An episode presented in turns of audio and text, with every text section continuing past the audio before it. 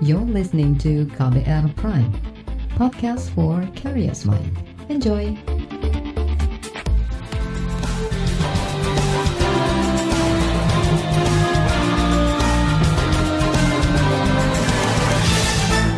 Halo selamat sore saudara, senang sekali saya Reski Mesanto kembali hadir di KBR Sore hari ini, Rabu 17 Maret 2021. Dan seperti biasa, selama kurang lebih 30 menit ke depan, saya akan menemani Anda beraktivitas di sore hari ini.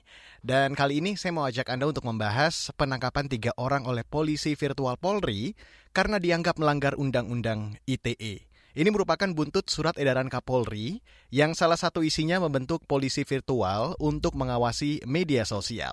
Polisi virtual dibentuk dan beroperasi sejak Februari lalu. Tepatkah tindakan polisi virtual tersebut atau sudah berlebihan? Saudara, tiga orang pemilik akun media sosial harus berurusan dengan polisi virtual Mabes Polri lantaran mengunggah komentar di media sosial. Kasus terbaru dialami seorang mahasiswa perguruan tinggi di Yogyakarta karena unggahannya diduga menyinggung wali kota Solo Gibran Raka Buming. Tiga orang itu harus meminta maaf dan menghapus komentarnya di media sosial. Selain menciduk tiga orang, polisi virtual juga memperingatkan lebih dari 20 pemilik akun atas unggahan di media sosial. Ada lebih dari 120 konten yang dianggap perlu mendapat peringatan karena dinilai melanggar Undang-Undang Informasi dan Transaksi Elektronik. Juru bicara Mabes Polri, Argo Yuwono menyebut sejumlah akun yang diberi peringatan karena unggahan di media sosial. Tulisan ini, jangan lupa saya maling ya ini, yang jadi seperti ini ya, ada satu ini. Ini setelah kita patrol cyber menemukan ini, ya kita crop, kemudian ada pendapat ahli ada, pendapat ahli ada ahli bahasa, kita sampaikan melanggar pasal ini, gitu misalnya seperti itu, ya.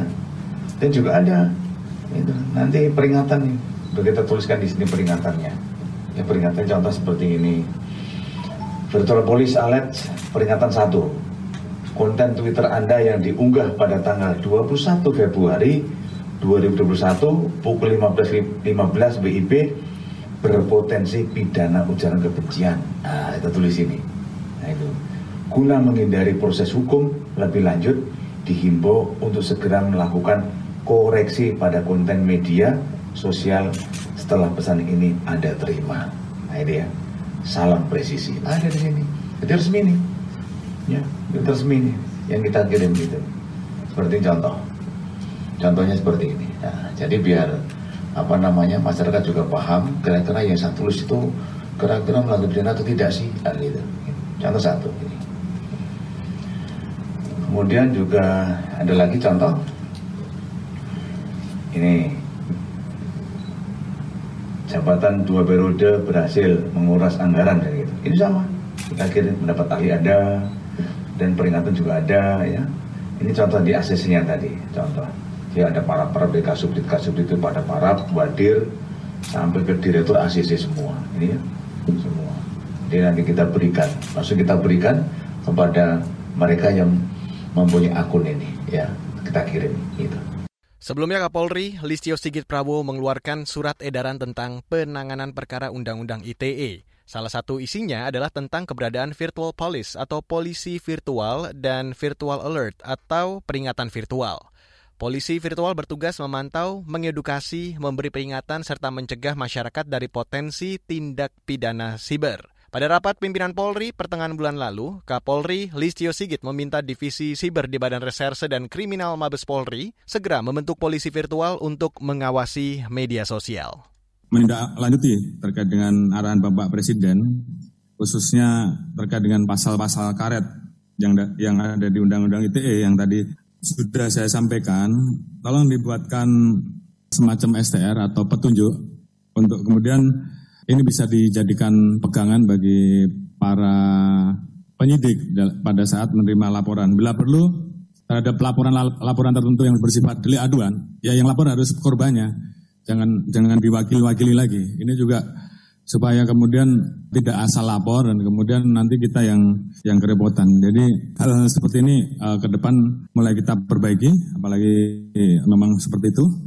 Dan bila perlu kalau memang tidak berpotensi menimbulkan konflik horizontal, ya tidak perlu ditahan lah gitu. Jadi proses mediasi, mediasi nggak bisa, nggak usah ditahan. Kecuali yang memang ada potensi memunculkan konflik horizontal, misalkan isu seperti yang kemarin, isu tentang PG yang kemudian memunculkan reaksi di beberapa tempat dan mereka bergerak ya yang seperti itu kita harus proses tuntas. Tapi untuk hal-hal yang lain yang sifatnya hanya pencemaran nama nama baik hoax, terus kemudian hal-hal yang masih bisa kita berikan edukasi, laksanakan edukasi dengan baik. Oleh karena itu penting kemudian dari cyber untuk segera membuat virtual police. Sehingga begitu ada kalimat-kalimat yang kurang pas yang kemudian melanggar undang-undang ITE maka virtual virtual police yang kemudian menegur. Menegur dan kemudian menjelaskan bahwa Anda memiliki potensi melanggar pasal sekian dengan ancaman hukuman sekian kemudian diberikan sebaiknya dia harus melakukan apa ada hal-hal seperti itu tolong tolong ini dikerjasamakan dengan Menkom Info sehingga kemudian setiap ada konten-konten yang seperti itu virtual police muncul sebelum sebelum nanti cyber police yang turun. Jadi virtual police-nya dulu yang yang turun untuk memberikan edukasi. Saya kira ini juga bisa dengan melibatkan influencer uh, yang disukai oleh masyarakat yang memiliki follower banyak sehingga proses edukasinya juga uh, dirasakan nyaman, tidak hanya sekedar menakut-nakuti, tapi kemudian membuat masyarakat tertarik, kemudian sadar dan kemudian uh, memahami bahwa oh yang begini boleh, yang begini tidak boleh. Jadi hal-hal seperti itu tolong uh, untuk dilaksanakan. Itu tadi Kapolri Listio Sigit Prabowo. Saudara, tindakan polisi virtual Polri ini mendapat apresiasi dari Kementerian Komunikasi dan Informatika. Juru bicara Kementerian Kominfo, Ferdi Nandus Situ menjelaskan sejumlah kriteria yang bisa ditangani polisi virtual ini memang uh, mencemooh, men, ini perbedaan ya, ber, ber, berbeda dengan mengkritik ya, hmm. melakukan kritik terhadap orang lain atau terhadap sebuah institusi atau terhadap sebuah kebijakan pemerintah itu sah dan uh, boleh saja di mata uh, konstitusi kita, di mata undang-undang kita. Tapi kemudian mencemooh, mencaci maki, meng, apa, meremehkan orang lain dalam tanda kutip, apalagi menjelek-jelekan dalam konteks suku, agama, ras, antar golongan, ini yang kemudian bisa masuk kategori uh, pelanggaran ketentuan uh, undang-undang ITE, terutama di pasal 27 ayat 3 maupun pasal 28 ayat 2 berkaitan dengan uh, kebencian berdasarkan sara. Itu tadi juru bicara Kementerian Kominfo, Ferdi Nandusitu. Dan saudara selanjutnya akan kami hadirkan laporan khas KBR mengenai kasus seorang mahasiswa asal Tegal yang harus berurusan dengan polisi virtual karena unggahannya di media sosial. Selengkapnya sesaat lagi tetaplah di KBR sore. You're listening to KBR Pride, podcast for curious mind. Enjoy.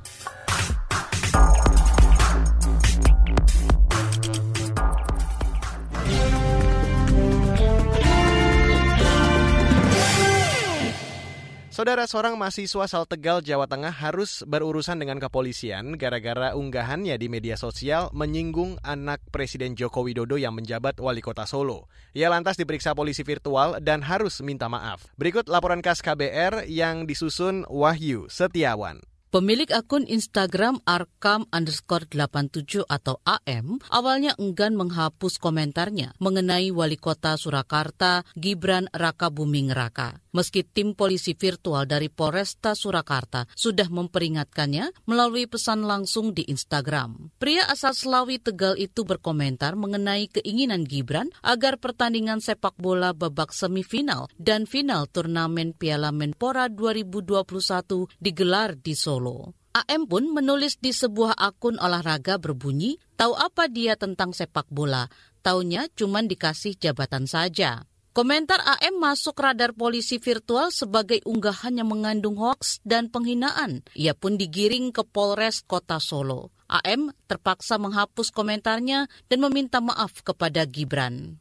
Dengan ini saya meminta maaf kepada Bapak Gibran Raka dan seluruh masyarakat kota Surakarta. Saya menyesal dan tidak akan mengulanginya lagi. Apabila saya mengulanginya, sanggup diproses sesuai hukum yang berlaku. Kepala Kepolisian Resort Kota Surakarta, Ade Safri Simanjuntak mengatakan polisi tidak menangkap AM. Polisi hanya meminta AM ke kantor polisi Solo untuk diingatkan dan meminta maaf kepada Gibran. Menurut Ade, komentar AM tergolong sebagai hoaks sebab AM dianggap menyebut Gibran mendapat jabatan dari bapaknya, Presiden Joko Widodo. Undang klarifikasi, kita berikan penjelasan bahwa pemilihan kepala daerah itu melalui proses proses mekanisme tahapan pilkada yang sangat panjang. Ada penyelenggara pemilu situ KPU, ada pengawas pemilu situ Bawaslu, ada pengaman kegiatan tersebut, ada semua gitu ya.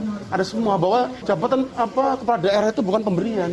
Ade mengklaim tim polisi virtual telah berkonsultasi dengan ahli bahasa, ahli pidana, dan ahli ITE sebelum memproses mahasiswa perguruan tinggi di Yogyakarta itu. Penting harus dibedakan. Tim virtual polis datang hadir untuk memberikan edukasi kepada warga masyarakat, sekaligus pengawasan kepada penggiat media sosial agar dalam bermedia sosial, berselancar di dunia maya, itu dapat dilakukan secara bijaksana maupun bertanggung jawab. Penangkapan terhadap AM bukan yang pertama dilakukan polisi virtual. Sebelumnya, Polresta Surakarta juga menjaring seorang berinisial SF pada 18 Januari lalu lantaran mengomentari flyover Manahan. Yang kedua, polisi menangkap RIA pada 8 Maret karena mengomentari unggahan soal kawasan Gilingan dan Banjarsari. Dan yang terakhir adalah yang dialami AM asal Tegal. Menurut catatan SafeNet secara keseluruhan, sedikitnya ada 125 pemilik akun mendapat teguran sejak Polri mengoperasikan polisi virtual pada Februari lalu. Juru bicara Mabes Polri, Argo Yuwono saat itu mengatakan keberadaan polisi virtual tidak akan membatasi kebebasan masyarakat dalam berpendapat.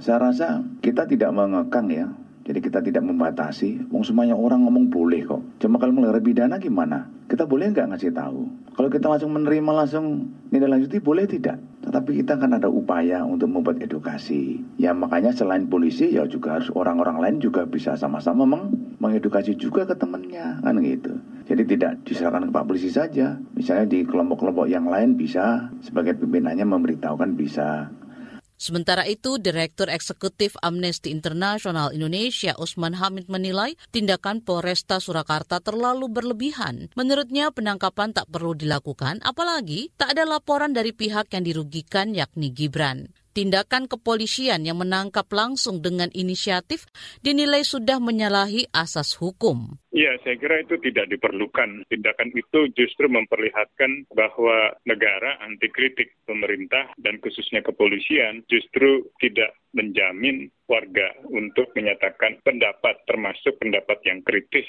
terhadap pejabat.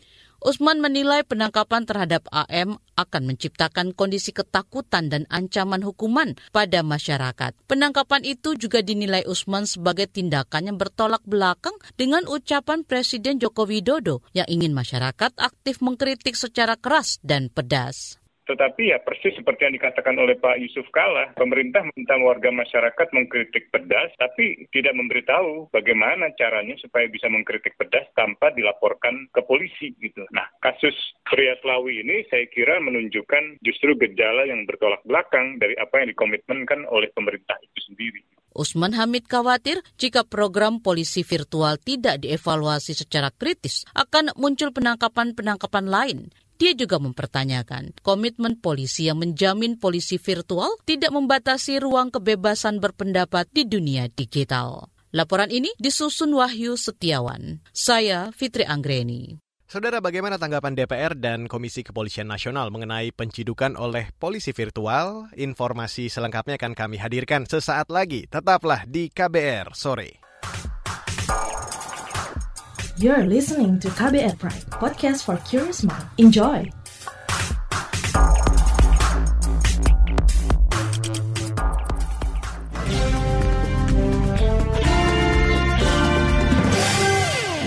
Terima kasih saudara Anda masih bergabung di KBR Sore hari ini edisi 17 Maret 2021.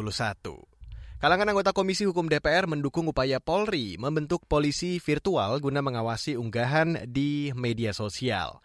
Namun Wakil Ketua Komisi Hukum DPR Adis Kadir meminta Polri berhati-hati dalam mengawasi ekspresi masyarakat di dunia maya. Jangan sampai dengan adanya polisi virtual memakai menganut undang-undang ITE yang masih lama yang kemarin nanti dikhawatirkan akan membuat apa masyarakat ini malah gelisah, tidak bisa mengekspresikan keinginan-keinginan daripada masyarakat.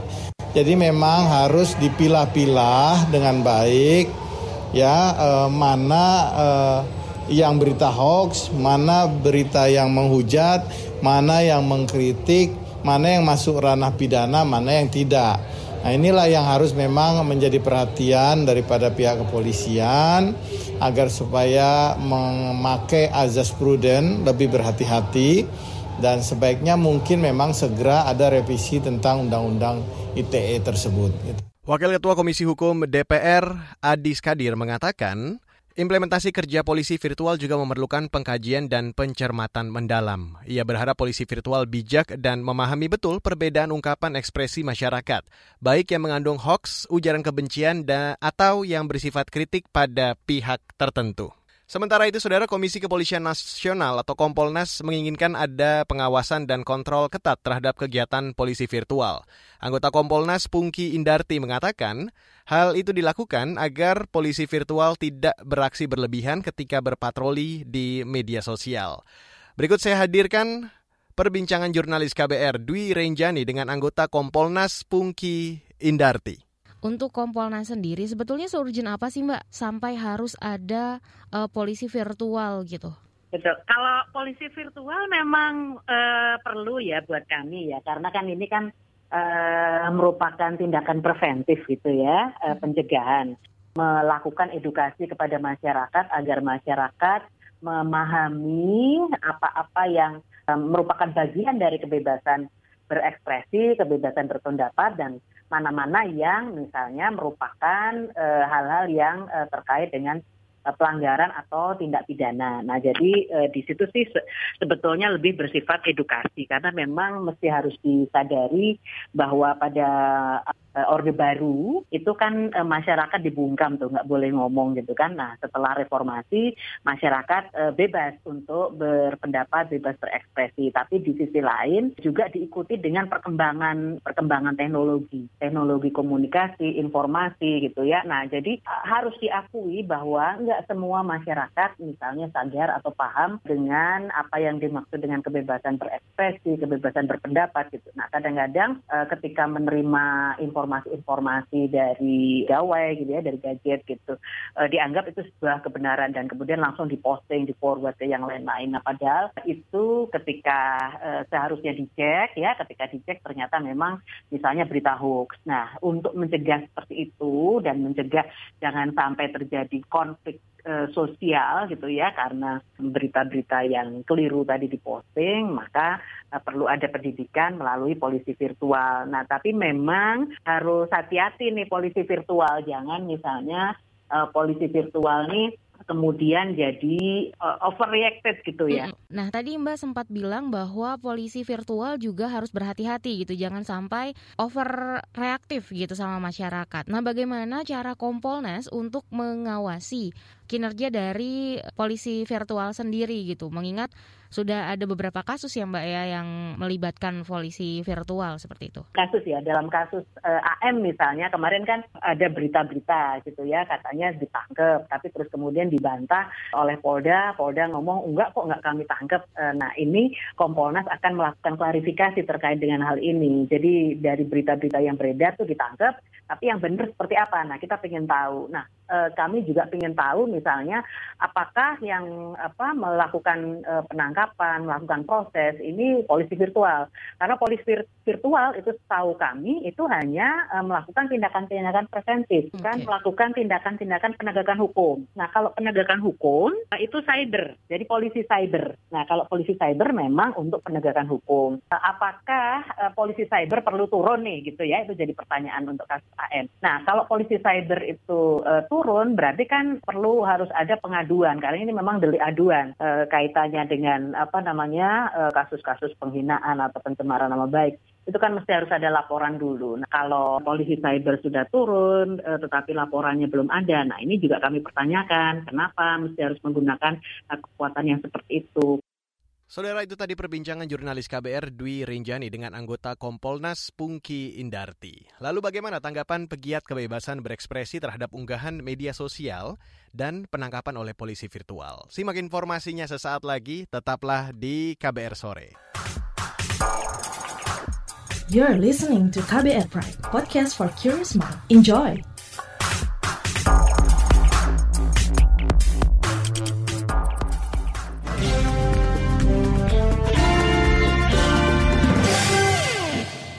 Anda masih bergabung bersama kami di KBR sore hari ini 17 Maret 2021. Saudara, aksi polisi virtual menangkap sejumlah orang terkait unggahan di media sosial menuai kritik dari Lembaga Jaringan Kebebasan Berekspresi Asia Tenggara atau SafeNet. Menurut anggota Divisi Kebebasan Berekspresi SafeNet, Nenden Sekar Arum, komentar yang dikeluarkan warga tergolong komentar sinis bukan hoax ataupun mengandung ujaran kebencian. Berikut wawancara jurnalis KBR Siti Sadida dengan anggota Divisi Kebebasan Berekspresi SafeNet, Nenden Sekar Arum. Polisi virtual kan sudah aktif bekerja. Nah kabarnya tuh ada warga di Tegal yang ditangkap karena membuat komentar yang dinilai sebagai ujaran kebencian bagi Gibran gitu. Pandangan dari SafeNet soal ini tuh bagaimana? Kalau aku baca dari kasusnya dan aku baca komentar si orang yang dilaporkan oleh si polisi virtual itu kan sebetulnya kalimatnya maksudnya kalau kita lihat gitu ya karena kan ujaran kebencian itu sangat karet dan tidak ada batasannya seperti apa. Sedangkan kalau dilihat dari komentar yang disampaikan oleh warga tersebut, saya sendiri tidak melihat itu sebagai ujaran kebencian gitu ya, melainkan itu cuma komentar atau bisa dibilang ekspresi si warga itu melihat bahwa kan karena konteksnya harus dilihat ya konteksnya dia komentar soal uh, pelaksanaan sepak bola ya kalau nggak di Solo gitu dan dia melihat bahwa Gibran memang tidak memiliki kapasitas dalam sepak bola tersebut gitu ya sehingga dia memberikan komentar hal tersebut dalam konteksnya seperti itu. Nah kemudian kalau kita lihat kemudian itu ditangkap sebagai ujaran kebencian, saya tidak melihat ujaran kebenciannya di mana gitu ya karena idealnya kalau ujaran kebencian itu ada hasutan di situ gitu ya bagaimana dia menghasut uh, orang untuk misalnya memberikan atau uh, menunjukkan kebencian pada target. Misalnya kalau di sini Gibran berarti ada ada ujaran untuk menghasut orang-orang ikut membenci Gibran. Tapi kan kalau kita lihat dari konteks komentarnya dia sama sekali uh, tidak ada di situ gitu ya. Yang ada hanya mungkin bisa bilang komentar yang sinis gitu ya. Dia sinis saja melihat atau dia skeptis aja kalau ternyata Gibran mungkin tidak paham soal sepak bola karena memang bukan bukan ranahnya Gibran misalnya dan dia hanya sebagai wali kota Solo dia melihatnya seperti itu. Tapi sebenarnya bagaimana sih seharusnya kriteria Polri melakukan patroli uh, yang dilakukan oleh polisi virtual itu sehingga katakanlah lebih bijak begitu dalam mengedukasi warga soal undang-undang ITE. Waktu kemarin awal-awal kan dibilang bahwa uh, polisi virtual ini akan mengedepankan soal restoratif justice gitu ya bahwa akan ada mediasi seperti itu ya. Nah kalau kita lihat kan dari dari contohnya yang si kasus ini kan si orangnya langsung dipanggil ke kepolisian seperti itu ya. Padahal dalam konteks mediasi kan idealnya kepolisian itu memanggil dari dua belah pihak, misalnya si si warga itu dan Gibran dan mereka difasilitasi untuk berdiskusi gitu ya. Nah kalau kan ini kan dengan konteks memanggil ke kantor polisi itu kan seolah-olah ada tekanan kan akhirnya gitu ya, apalagi warga dipanggil oleh polisi kan mungkin akan ada uh, perasaan takut seperti itu ya. Jadi seolah-olah ada tekanan dari pihak kepolisian. Nah makanya idealnya sebetulnya ketika misalnya uh, polisi uh, virtual ini ingin mengingatkan, kan sebenarnya kan awal-awal ada memberikan peringatan gitu ya supaya warga misalnya lebih berhati-hati dalam atau lebih bijak dalam bermedia sosial misalnya atau ketika berinternet seperti itu. Nah harusnya dalam proses mengingatkan tersebut gitu ya ada proses-proses yang memang harus dilalui. Misalnya ketika memang akan mengingatkan itu harus jelas. Itu tadi perbincangan jurnalis KBR Siti Sadida dengan anggota Divisi Kebebasan Berekspresi SafeNet Nenden Sekar Arum. Dan saudara wawancara tadi mengakhiri kabar sore untuk hari ini, Rabu 17 Maret 2021. Jangan lupa untuk selalu memantau informasi terbaru melalui situs kbr.id, Twitter kami di account at berita KBR, serta podcast di kbrprime.id. Jangan lupa untuk selalu menerapkan protokol kesehatan di mana pun Anda berada. Akhirnya saya, Reski Mesanto, mewakili tim redaksi yang bertugas hari ini. Kami undur diri. Salam.